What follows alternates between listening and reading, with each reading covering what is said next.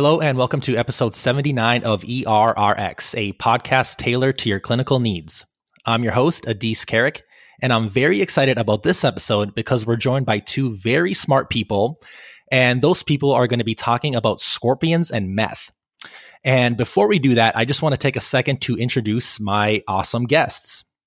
You probably remember Dr. Rebecca Gregg from way back in episode 35 when I had her on the show to talk about pediatric advanced life support, which is still one of the most downloaded episodes of the podcast.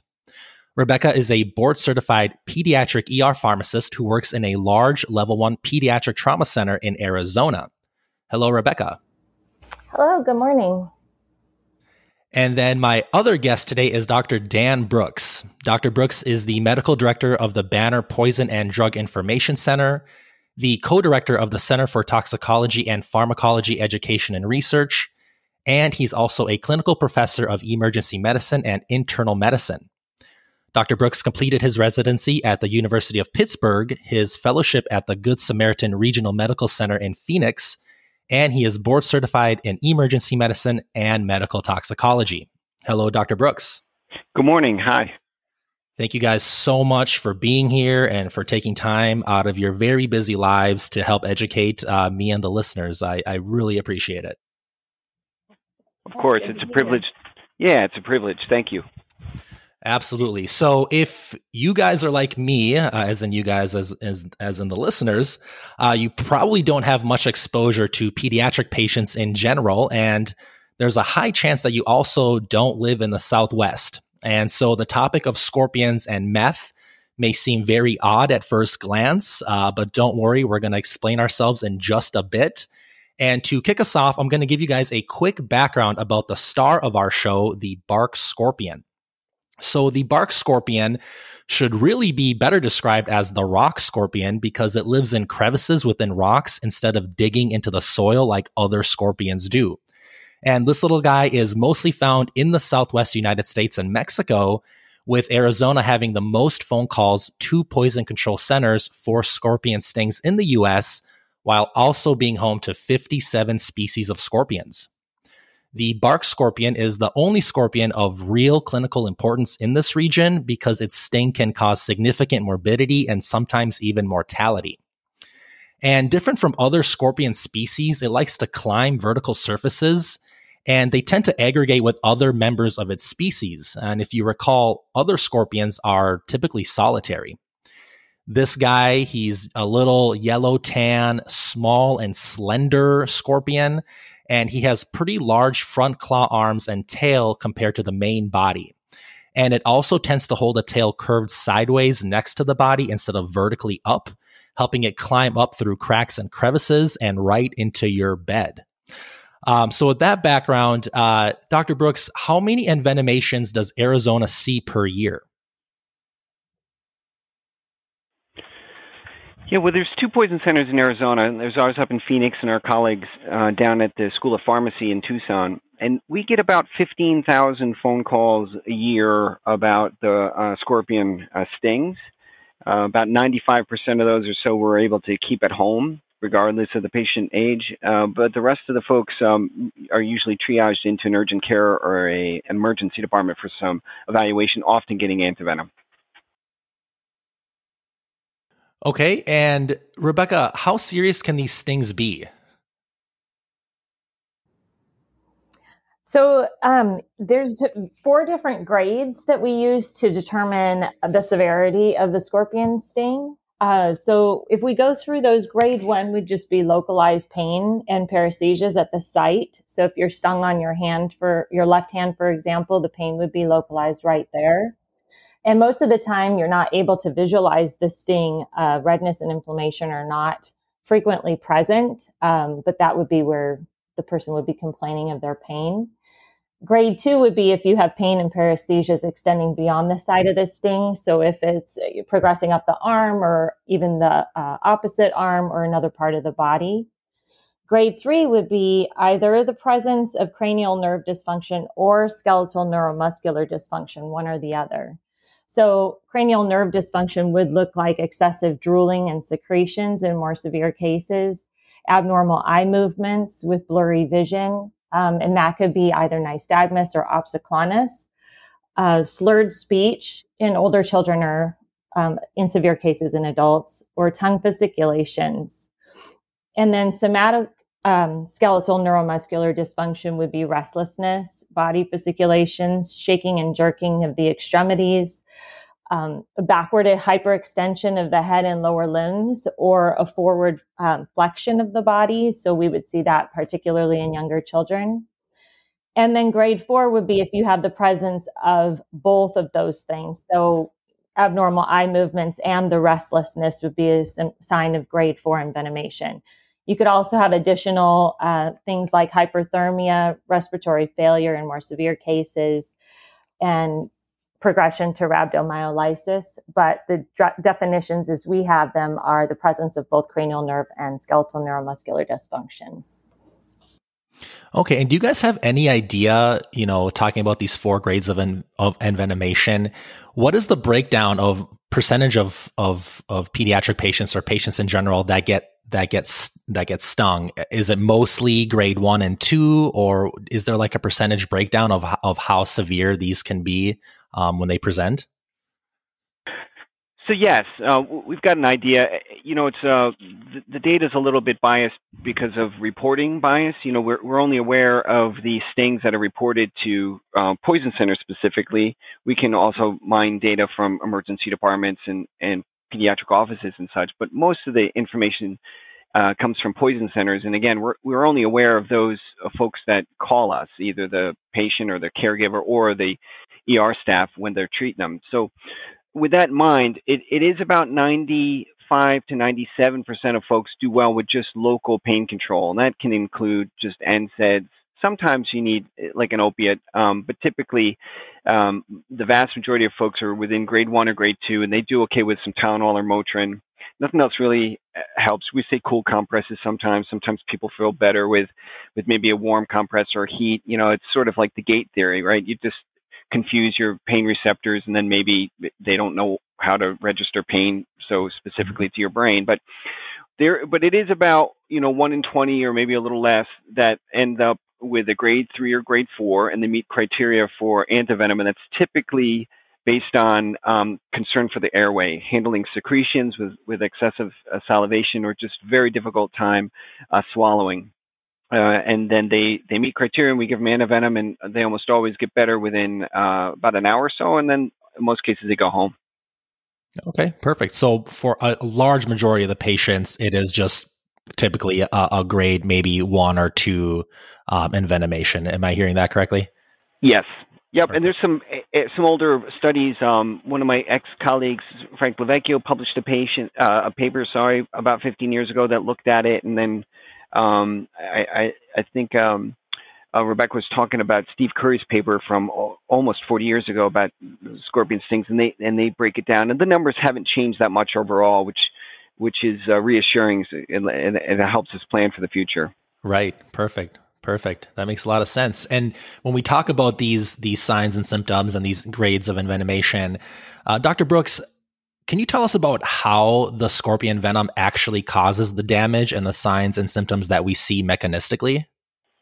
Yeah, sure. You know, scorpion, their venom is very complex, and and if you look at it, it shares some similarities with with venom in other animals and other species, like some spiders, and rarely with some stuff that's in snake venoms. But for scorpions specifically, they um, activate sodium channels, and more specifically, they prevent inactivation of sodium channels. And as we remember, sodium channels can be opened uh, several different mechanisms, and then they let sodium rush into the cell, and then that cell contracts or, or is activated, and then either does something, or it stimulates the next cell, or it stimulates a, at the neuromuscular junction, so the cell can activate a muscle group. So when you prevent inactivation, you're basically having activation of the cell, so you have excessive uncontrolled activation of, of sodium channels and, and they manifest um, specifically, uh, like Rebecca said, at the neuromuscular junction. And that's what leads to uh, pain and paresthesias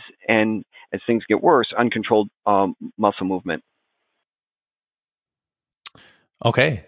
Thank you so much. And so we touched on this just a little bit earlier with Dr. Brooks's answer to the previous question, but Rebecca, when we talk about the signs and symptoms that uh, a patient can present, what does that look like? Uh, and more specifically, um, how do your pediatric patients present after a bark scorpion sting? So, um, like Dr. Brooks was saying, the vast majority of patients, you know, either don't present to our hospital, or even if they do, they can be treated with ibuprofen or just monitored. Um, but there are the select few that progress very quickly into a severe state. And, you know, it seems to be inversely related to body size oftentimes. So if you have uh, the same amount of venom going into a, a, large adult, it's not necessarily going to present the same way as that amount of venom presenting to a toddler or an infant. Um, so our most severe cases are in the younger child, um, not exclusively, but definitely more uh, common. And they present with a lot of pain, agitation, um, crying, autonomic instability. So they're tachycardic, they're drooling, um, they're moving their body, flexing forward and, and hyperextending, like I mentioned before. Um, they have a lot of eye movements.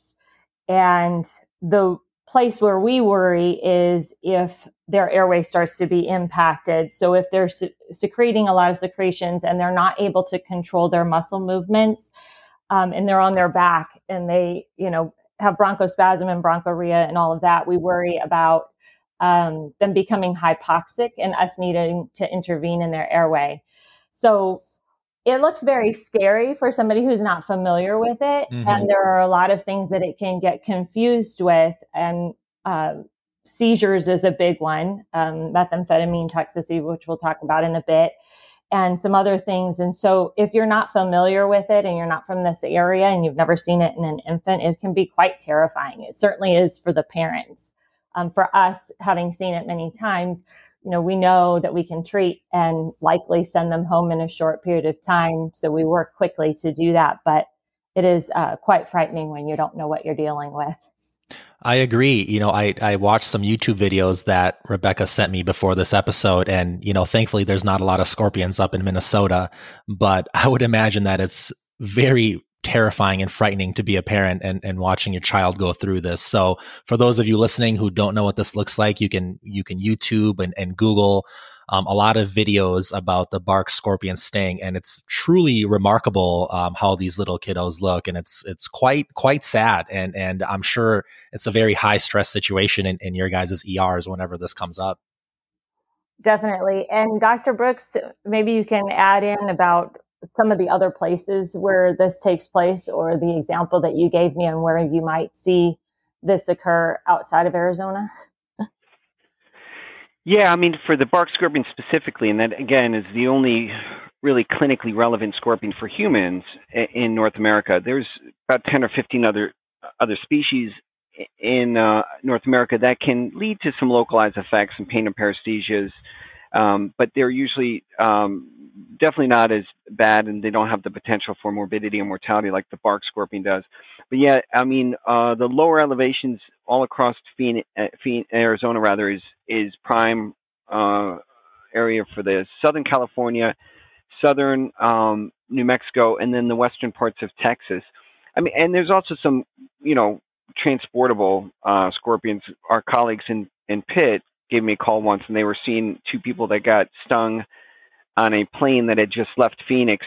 You know, the family was up in Grand Canyon, then came down, did some hiking in Phoenix, and got on a plane. And they hypothesized that the scorpion must have got into their luggage. And then oh, no. when they were yeah getting their luggage out off the plane at at at the Pittsburgh airport, um, they got stung. Two, both of them. Um, and then they ended up in the emergency department, they did okay, and they don't have antivenom there. You know, it, you know, would, wouldn't be carried locally, but those folks did okay and were able to go home. But it, you know, there's always potential for it, and and there are collectors, as you know. I mean, herpetologists and arachnotologists, I guess, and you know, they've got um, some unique um, uh, animals and critters at home, and that's just a subtle message for for like ED staff, when someone comes in with a bite or a sting or an envenomation, uh, they're not always forthcoming and, and letting you know that they've got a, a captive species. And this happened to me actually uh, when I was working elsewhere, and we actually had a cobra envenomation, believe it or not. Uh, this was in Pittsburgh again, and she, she wasn't honest about what was going on because this is like a ten thousand dollar snake that she had without a license, and then ah. once you get reported, someone goes to the house and thank God takes it away before it ends up, you know, biting someone else or killing somebody. So, you know, uh, um, we just assume that at least in this part of the country that these are native snake bites, but we always ask because we do have um, some people even in this area where they where they get snakes from from other continents, and and that obviously changes management. Yeah, yeah, I can imagine. Absolutely. That is very interesting. Uh, imagine coming home from a flight and then getting stung by a scorpion just trying to get your luggage. That sounds yeah. awful. Well, the only good news is then you start to, you know, put things in perspective. And if, you know, the Wi Fi is not working on your next flight or you're 15 minutes late, you really don't care. You're like, that's fine. I, right? like, at least I didn't get stung by a scorpion. yeah, I, I just flew 1,800 miles at 35,000 feet, 500 miles an hour with a bathroom, you know, and, and, right. and, and ice. I like, I think everything's pretty good. the miracle of flight. All right, perfect. So uh, we're just going to shift gears a little bit, and we're going to start to get into the into why the topic of scorpions and meth are being discussed together. So, Dr. Brooks, could you tell us a little bit about methamphetamine exposures in the pediatric patient? Yeah, sure. And you know, we're going to talk about methamphetamine, but it's important to to just re- remind ourselves that we're really talking about um, stimulants or sympathomimetic agents. You know, anything that activates you know, the big three neurotransmitters I think of are, you know, norepinephrine and epinephrine, dopamine and serotonin. So methamphetamine and amphetamine is huge. It's endemic and been endemic in this part of the country for almost 40 years. You know, other parts of the country, eh, you know, it's cocaine. You know, there's there's like Baltimore area and around Detroit and, some areas in, in in Pennsylvania and even Delaware. I mean, there's just almost no methamphetamine, and we can talk about the psychosocial reasons for that, but there's really not that big of a difference um, between cocaine and methamphetamine when we talk about acute effects, morbidity, mortality, how to treat them acutely in the emergency department, which is perhaps uh, the most important. So we are talking about methamphetamine, but there's nothing unique or different about this than than even the designer stimulants or old school cocaine.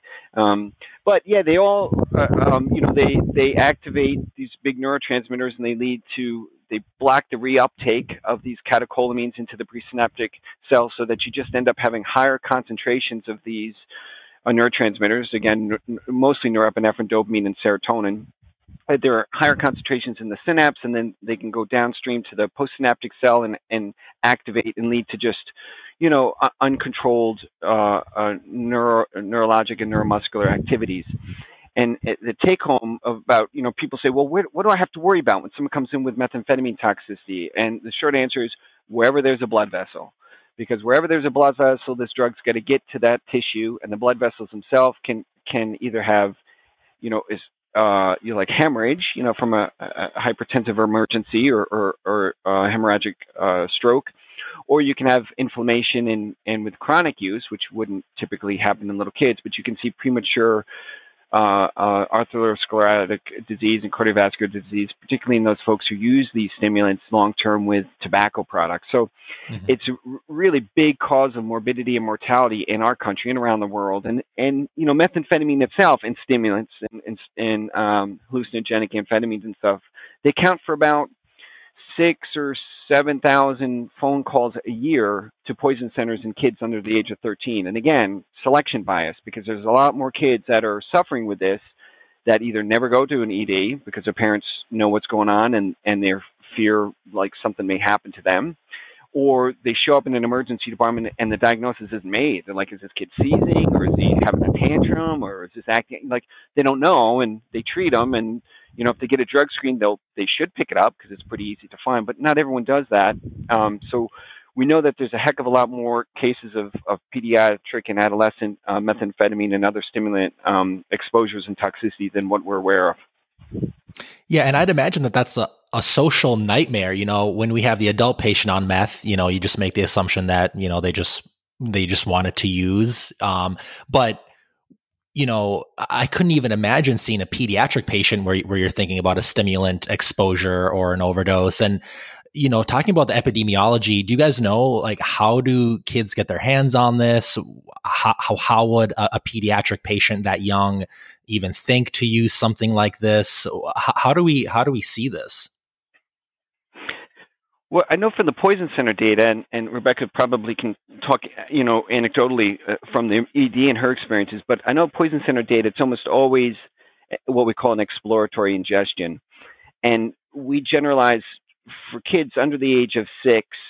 Some people say six and under, but you know, so under, kids up to the age of about five or six, um, when you know they're like you know they're like little puppies right? They explore the universe with their you know opposable thumbs and their mouths. So whatever they can wrap their fingers around including little pills it goes right into their their mouth. So a lot of these are un are accidental and what we call exploratory ingestion. The kids walking around looking at something find something.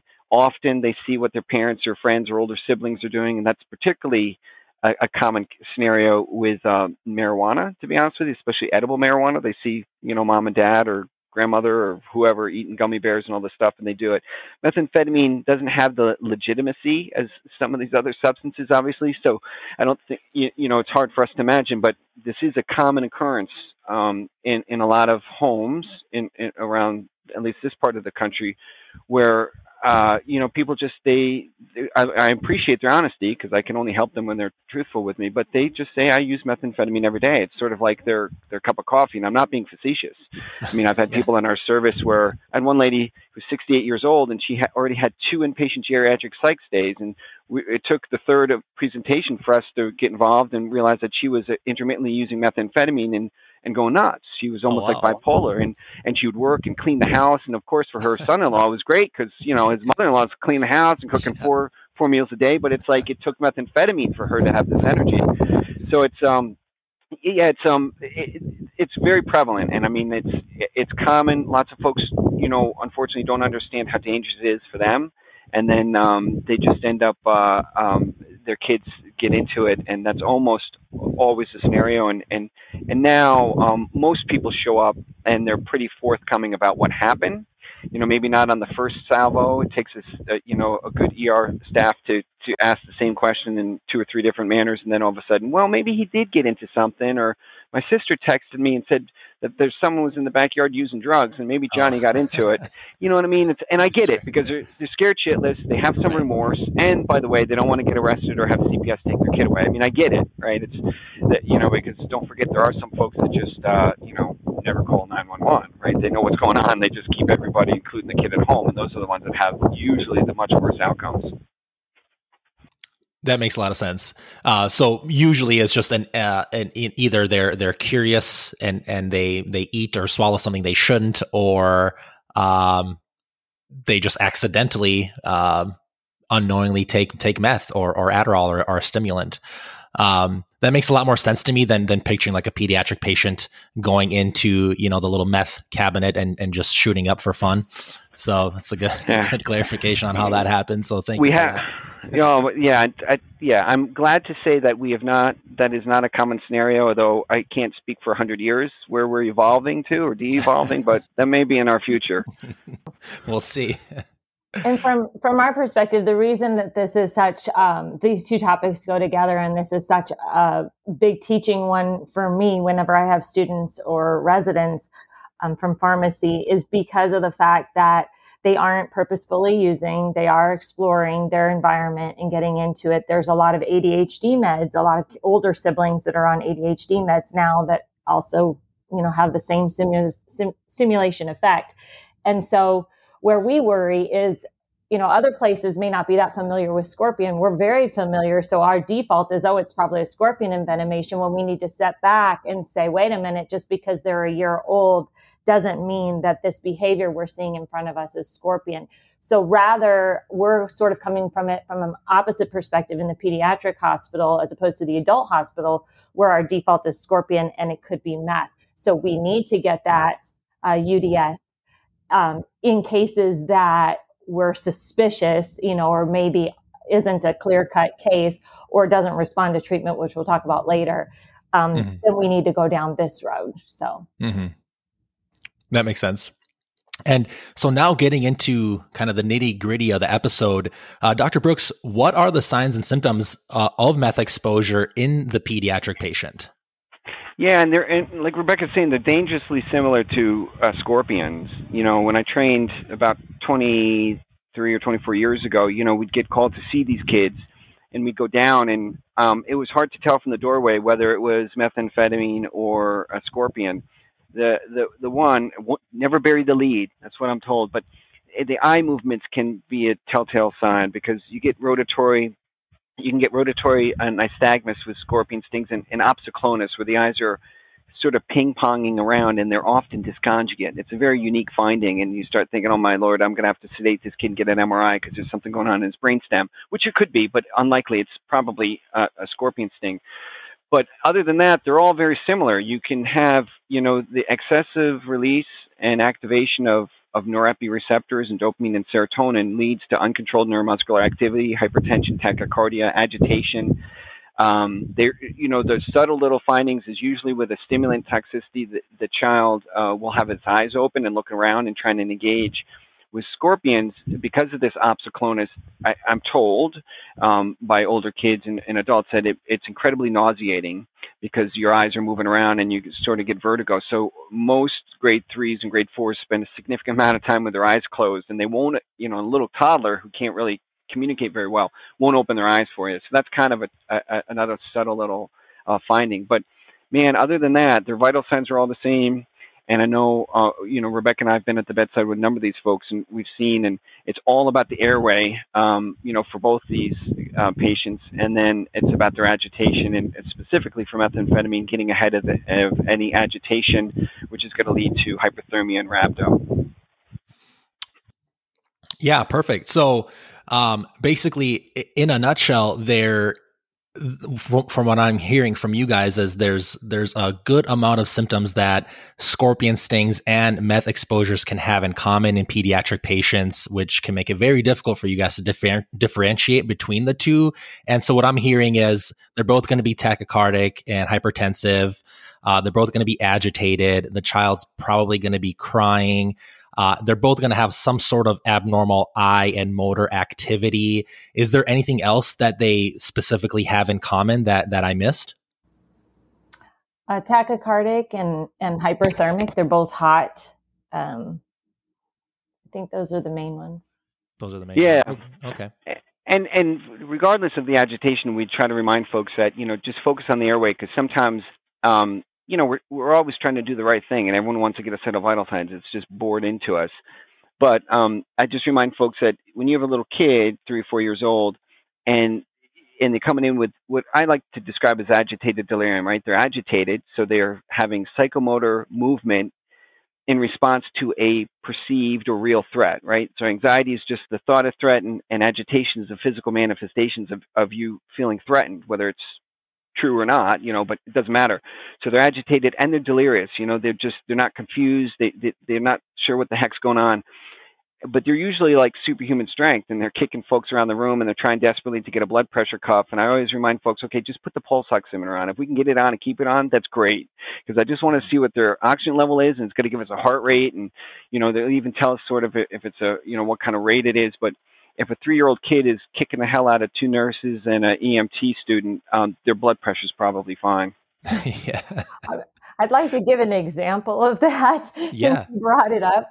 We had uh, several years ago, probably one of the most severe cases early on that I saw. We had this, I would say that the child wasn't more than 18 to 20 months old. And one of our ED techs, who's well in the high 200s in weight and very strong, had his body across this toddler to hold her down so that we could get an IV in, and he was sweating. So that superhuman strength is uh, is for real. yeah, yeah, absolutely. And, and one other weird thing, just to bring it up, um, just because it's not always the presenting case, but it's sometimes what people are focusing on. But there are case reports of scorpion induced uh, priapism in little kids. I, am not sure about adults.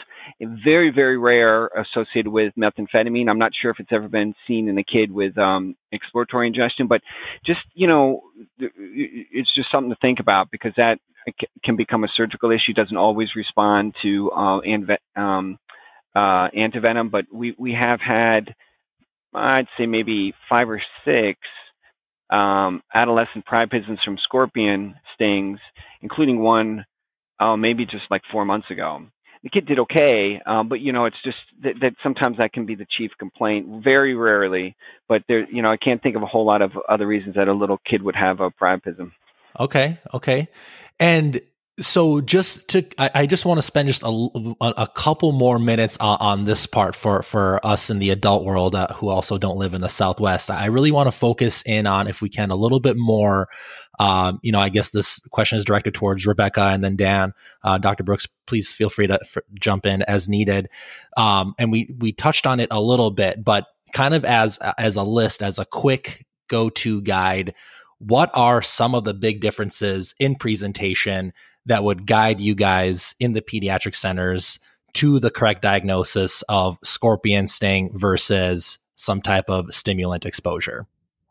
Okay, so I have one that actually came up just a couple of weeks ago for me. We had this kid that was agitated and crying and, you know, all those things, uh, presumably tachycardic, not on a monitor yet, brought in by mom. And we all, you know, rush in there. Oh, is a scorpion? I'm looking to see if we need to treat.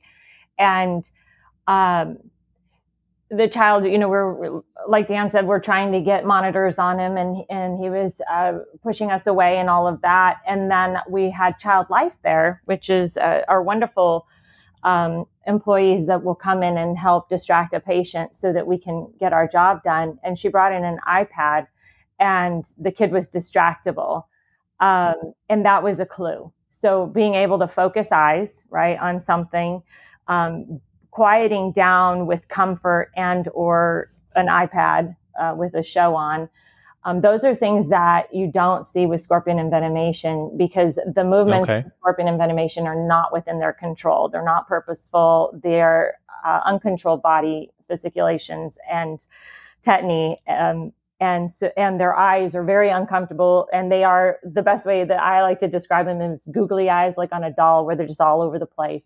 Mm-hmm. Um, and they do close their eyes most of the time. So this child was distractible. And to me, that was a clue. And I did not rush to get antivenom. Turned out um, he was positive for THC. So not meth, but still stimulatory effect. Um, so that's those are the biggest the eyes, the movements that I see uh, that clue me into maybe this isn't a straightforward scorpion case.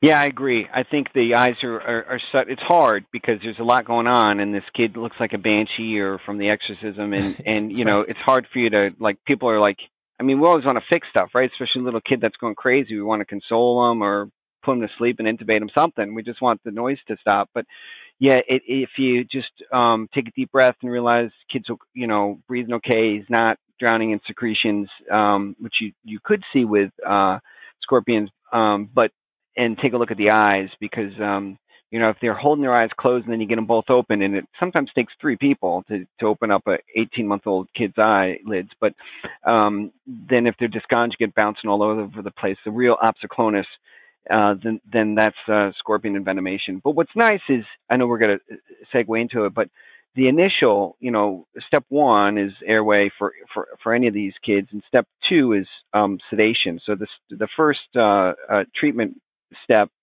is pretty much the same, very similar for, for both, and you can see how they respond. Because Rebecca's 100% correct that uh, you know you you've got a chance. I'm not going to say it's it's probable, but it's definitely possible that just with gentle reassurance and and and consoling, you can get a methamphetamine stimulated child to um, calm down. Not not go to baseline and go to sleep, but calm down and maybe interact or, or engage in purposeful movement.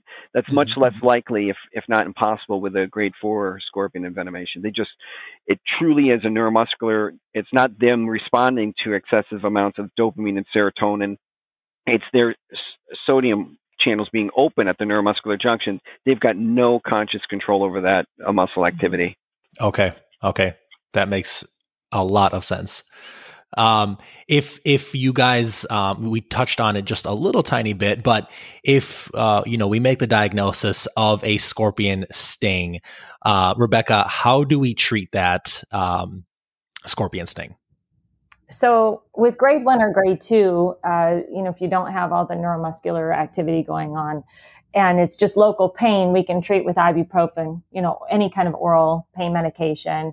Um, if it's more severe, we could go the opioid route. There's intranasal fentanyl if we want to um, explore that option. But usually just ibuprofen and kind of monitoring to make sure that the patient doesn't have any progression of symptoms.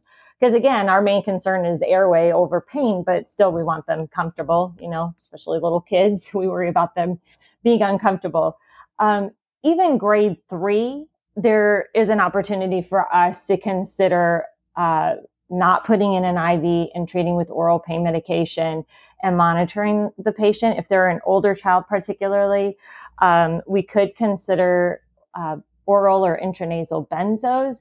Um, just a word of caution on that, though, because airway is our biggest concern. If they are going to progress to more severe symptoms and we want to treat with antivenom, we want to be super careful with sedation, over sedating, especially with benzos, because as soon as the antivenom kicks in, now you've got the benzodiazepine, especially if it's a longer acting one, still on board. Um, so anyway, one, two, and some cases of three oral medications and observe. Um, we've got a more severe grade three or a grade four case, and particularly in patients who have a lot of secretions who are very concerned about airway, then we're not going to mess around. We're going to go uh, and give antivenom. And Anascorp is the um, antivenom that we use. It's uh, received FDA approval in 2011. And the way that the package insert reads, it says to give a first dose as three vials, reconstituting with five mLs of normal saline and um, QSing to a total of 50 mLs and giving over 10 minutes. Um, because of the cost associated and because there are a large percentage of patients that respond well with only one or two vials, we may start with fewer than three. Um, but if you've got a child who you're looking at potentially intubating any minute, we're going to start with the way the package insert reads and give three right out the gate. Um, then we can give subsequent doses, repeating after 30 minutes or so if the patient is still symptomatic, and we do a vial at a time, up to a total of five vials. Um, and each time it's given in 50 mLs over 10 minutes. Uh, so, and the um, Anascorp is made in Mexico by a company called Bioclon, and they hypersensitize horses with scorpion venom, extract the serum, and then isolate the Fab2 region of the antibodies to make the antivenom. And when once you give the antivenom, how how quickly does it work? So you know it can work. Um, Dr. Brooks, you can answer this better than me, but I'd say at least up to an hour, you're going to, and maybe even a little beyond, you're going to see ongoing um, effects of it. So we try to give it enough time to to work. Um, but within a couple of hours, you know, typically we're seeing a patient, if all goes well, sitting up, eating a popsicle, and ready to go home. So it's a complete turnaround. Um, and then once you give the medication, once you give the antivenom, it binds to the venom. And, the, and once you see symptoms improving, there's not a recurrence of symptoms. It's not like where you have anaphylaxis and you give epinephrine and then the epinephrine wears off and the anaphylactic effects come back. Um, so the benefit of that is once you see the child improving, you know they're just going to get better from there and you're out of the woods of having to potentially intubate. So I, I, can I can imagine that that Anascorp is is super expensive, and I don't know that you would necessarily do this, but have you guys ever seen it given to rule out scorpion envenomation? And, you know, kind of as a segue to that, I think it, it, was Rebecca that sent me a couple articles, or maybe I found them on my own, where they had some case reports of pediatric patients getting the antivenom and improving, even though it was a, a meth exposure and not a scorpion sting.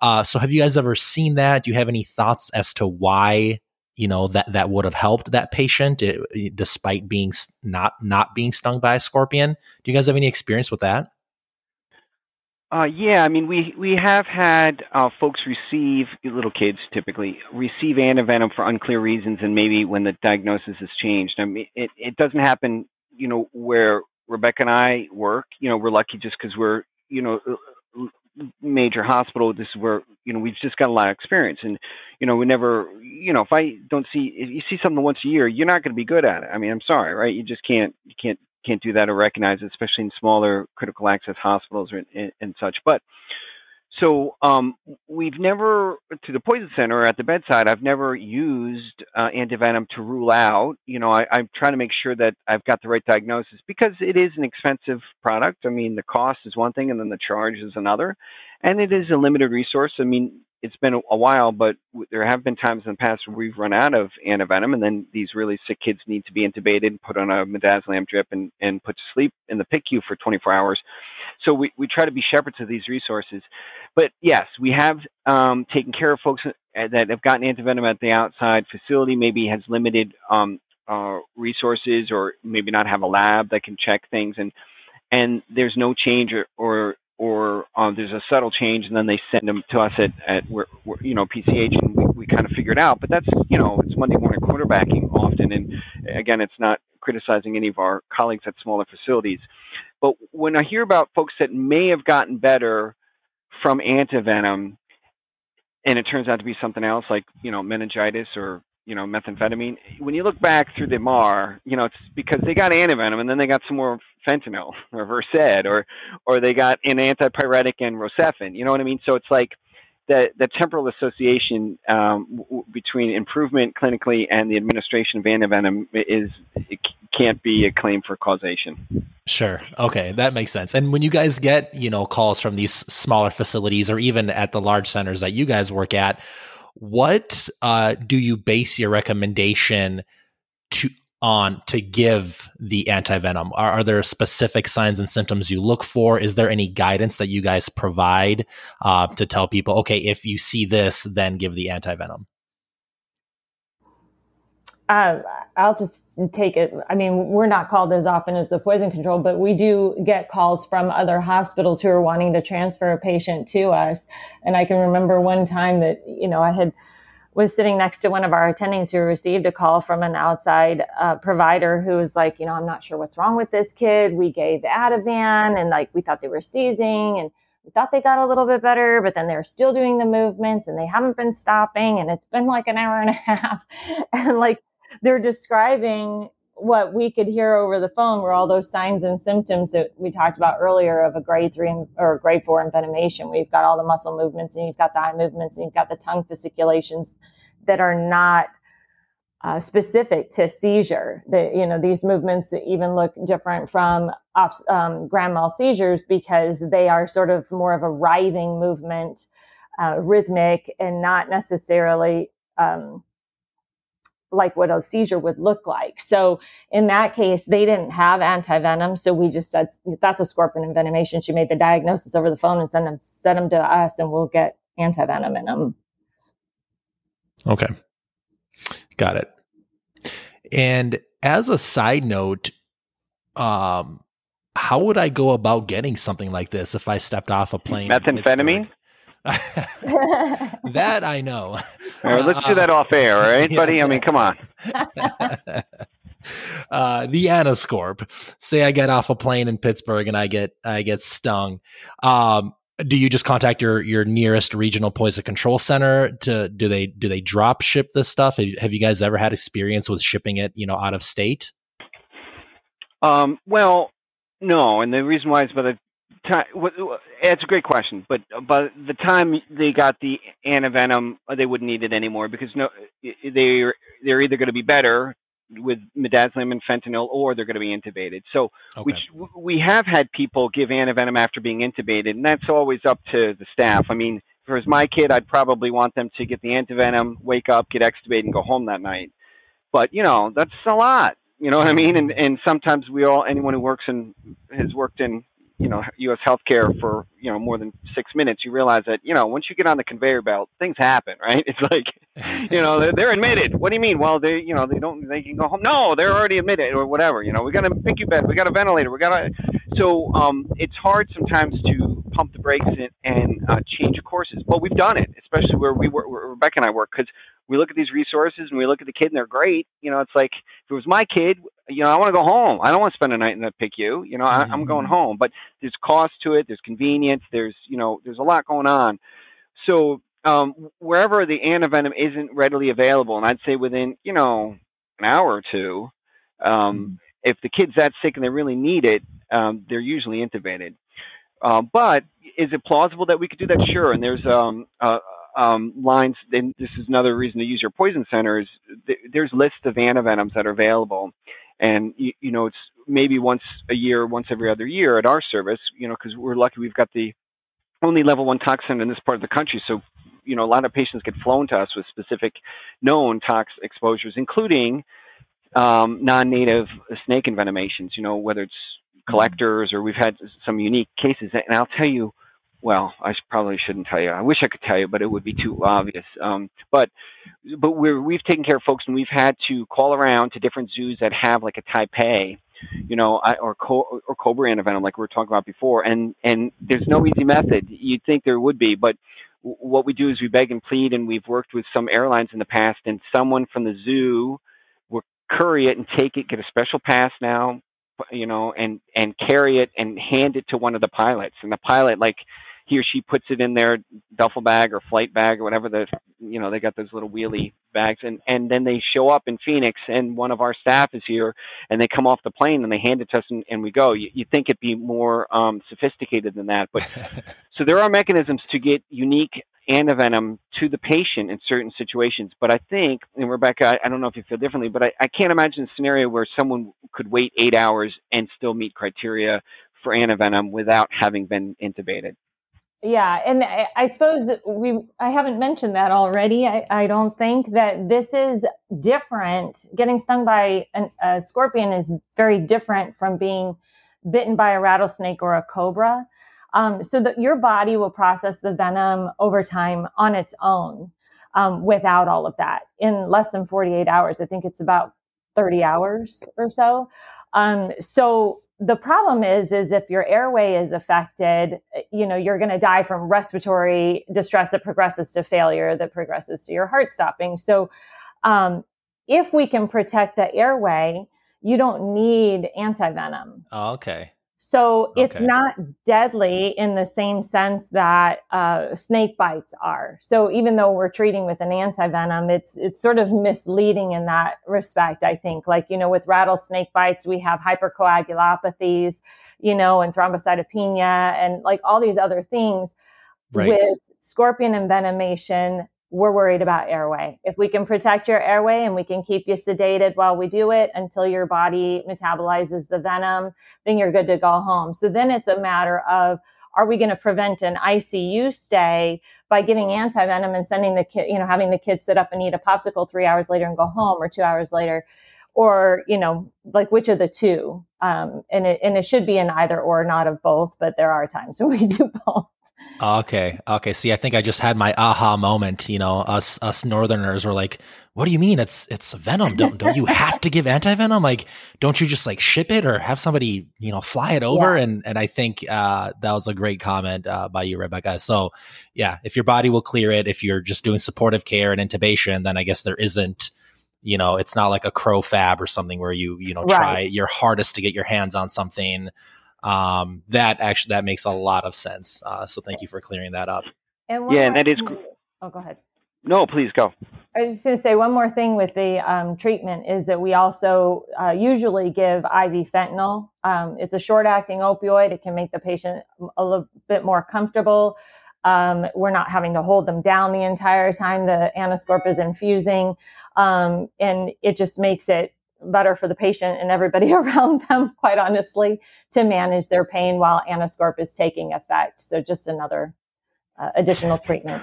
Yeah, I agree. I agree completely. I think if single line agents is fentanyl is probably the best because once you get at a nice dose, um, it is also sedative, hypnotic. So, you know, again, in places that take care of a lot of sick kids, everyone's used to it. Like everybody's used to it. But in smaller places, sometimes they're just not. I mean, we've had folks tell us we don't use fentanyl in kids here. And I'm, I mean, this was before the opiate epidemic. So I think now everyone's so, uh, you know, I hate to say it, but they're so comfortable, right, with, uh, you, you know, uh, fentanyl now. Maybe not in a, a, a two-year-old kid, but you, you know, it's it is just this. It is mechanistically and the duration of action and everything. It's number. It's it's like Antivenom's the best.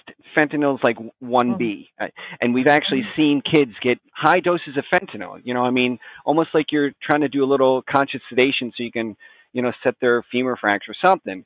Um, and then antivenom shows up and you're like man they don't really need it you know and maybe and, and you wait a little bit and then sometimes the fentanyl wears off because you know kids chew through fentanyl really really fast right um, but yeah and rebecca's 100% right if you got to use the shorter acting really potent fentanyl for sure midazolam are, are the best drugs at, at appropriate doses. And and again it's not low weight based dosing right? Especially when the kids you know throwing people around the room. It's giddy up. You got you got to put them to you got to get them in a happy place Perfect. And I just have one final question just to kind of wrap it up. You know, we talked about how to treat the, the scorpion uh, stings. And just for completion, Dr. Brooks, can you tell us how you would treat a meth exposure in the pediatric patient and obviously how it's a little bit different than treating a pediatric patient that was stung by a scorpion? Yeah, but you know, uh, if I know it's methamphetamine, and or if I'm thinking that's what it is, but but um, uh, a scorpion sting or another diagnosis could, you know, absent seizure or something. I mean, hyperglycemia, right? I mean, they're usually comatose, but not always. There's that twilight period when they can become hyperactivated. So, you know, checking their glucose in these folks is always a good idea. But, um, yeah, benzos. I like to use a pretty aggressive IV. You know, I mean, you know, if you're in a hospital, you got resources. This IM and intranasal, uh, you know, it's okay, but um, you know, just put an IV in if you can, and if you can't, atomize it. And intranasal is probably second best, but a healthy dose of midazolam uh, is good, and then uh, see how they respond. And if you know you're really uh, hedging towards um, methamphetamine, and the kid's sick. I mean, this isn't just someone who's uncomfortable and doesn't look great to to road test to go home with with mom or grandma or whoever. Uh, you know, you give a healthy dose of of midazolam, and then if I'm not seeing anything, within like two minutes, and that's about all I wait. I double the dose, right? And I mean, you're okay. given a couple milligrams, you know, three, four milligrams, even to a little kid. It's what they need.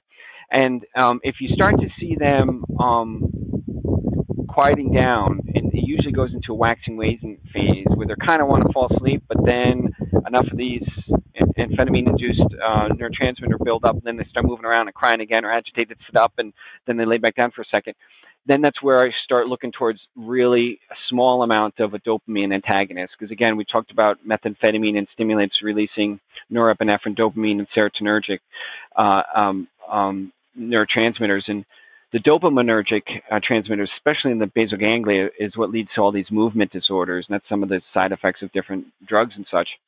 And in the limbic system, can make them, you know, a, a little hyperactive as well and animated and such. So tiny little doses of Haldol, like uh, like 0.2, right, or 0.1 if in a little kid. Or usually I just go 0.25. That's pretty. That's a pretty low dose. Um, and and sometimes it just melts them away.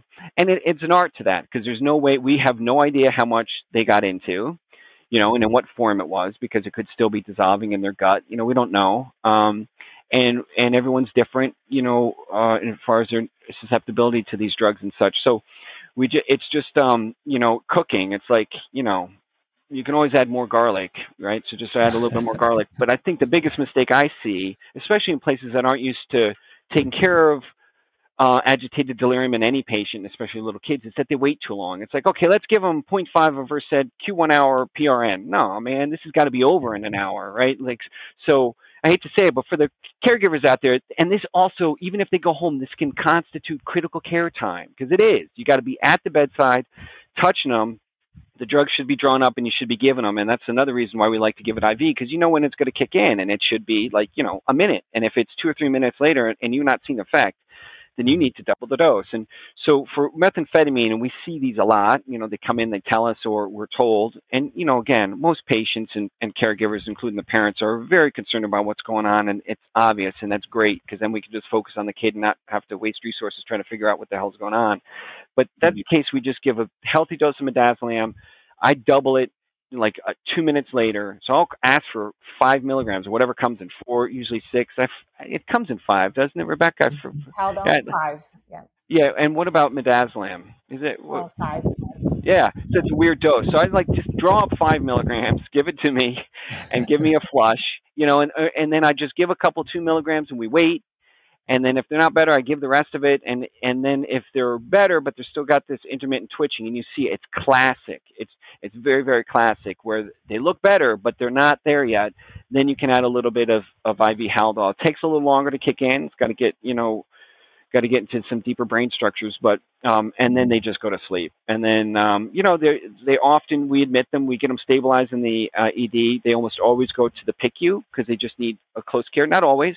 Sometimes they're really kind of snowed. We get them on end-tidal CO2, which is probably, you know, once the death is starting to settle, you got to get these little kids on an end-tidal CO2. Make sure that they're not mouth breathing. You know, if you're using the nasal prongs, but got to get them on end-tidal CO2 and put them someplace where you know they can be monitored you know it's like i always say you know putting putting a patient at least in the adult world on a telemetry bed is kind of meaningless because all it helps you do is the next morning you can figure out exactly what time they died at right i mean no one's looking at them and those alarms go off so often every time they go to the bathroom or bend over to pass gas you know the alarm's going off we're just hitting silent so you know these kids do deserve a higher acuity setting and if it means staying in the ed for several more hours if that's even a plausible thing in this century that's where they got to go or stay so that someone's some they're on you know pulse oximetry end-tidal CO2 because of the drug of, effects, um, and and, uh, and watch them closely. And, and, again, this is what we're talking about. This is why with scorpion stings, if you can, give them the antivenom because man, you know we, we, talked a bit about this, but I think when we looked at, at first when the Anascorp came out, I think the median time again, this is median time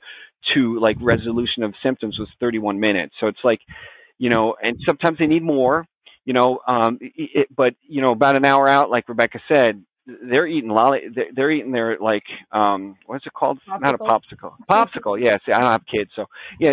So you know, that's our road test. Like, can the kid eat a popsicle and can they walk to the bathroom? They don't have to use a bathroom, but can they walk to the? Yeah, it's time to go home. You know, and yeah. and sometimes that's 2 a.m. But if mom and dad want to go home at 2 a.m., let them go home. It's it's over. Perfect. Uh, thank you guys so, so much. That was super interesting. Uh, you guys did an awesome job. Is there any other parting thoughts that you had that you wanted to mention and, and didn't mention? Um, or anything that you you um, thought would be important to say uh, before we end?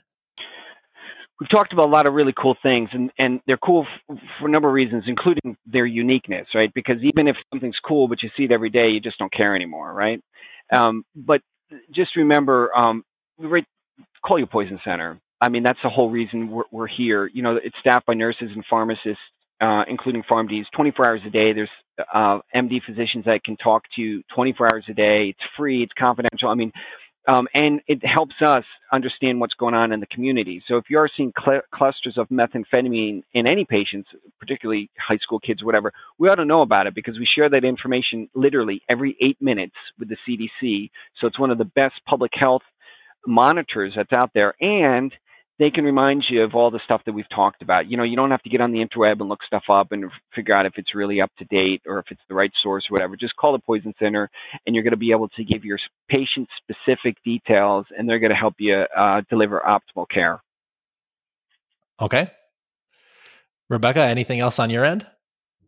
I, I, would just have to say that even though I've seen this many, many times, it's quite miraculous. It's probably one of my favorite drugs, the Anascorp is, just to be able to see a patient who is in that bad of a state that you think that you have to, you know, sedate and put in the ICU, and then to be able to give this wonderful drug to them and have them turn around very quickly and go home is just it's very comforting and it's it's um, very satisfying to be able to tell a family like you know your kid will be back to normal in no time. Just sit it out and it'll be all right. Absolutely. Again, thank you both so much for being here. And for the listeners, as always, thank you so much for your time. And thank you for wanting to learn more about pharmacotherapy. If you have any comments or anything else you'd like to add to this episode, please give me a shout out on the ERRX podcast Instagram page or you can reach out to me on errxpodcast.com. I'd love to respond to all comments and criticisms. And finally, I'd also like to shout out the anonymous user named Someone for their donation on buymeacoffee.com. Thank you so much for supporting the show and keeping it free for everyone. I'll see you guys next time.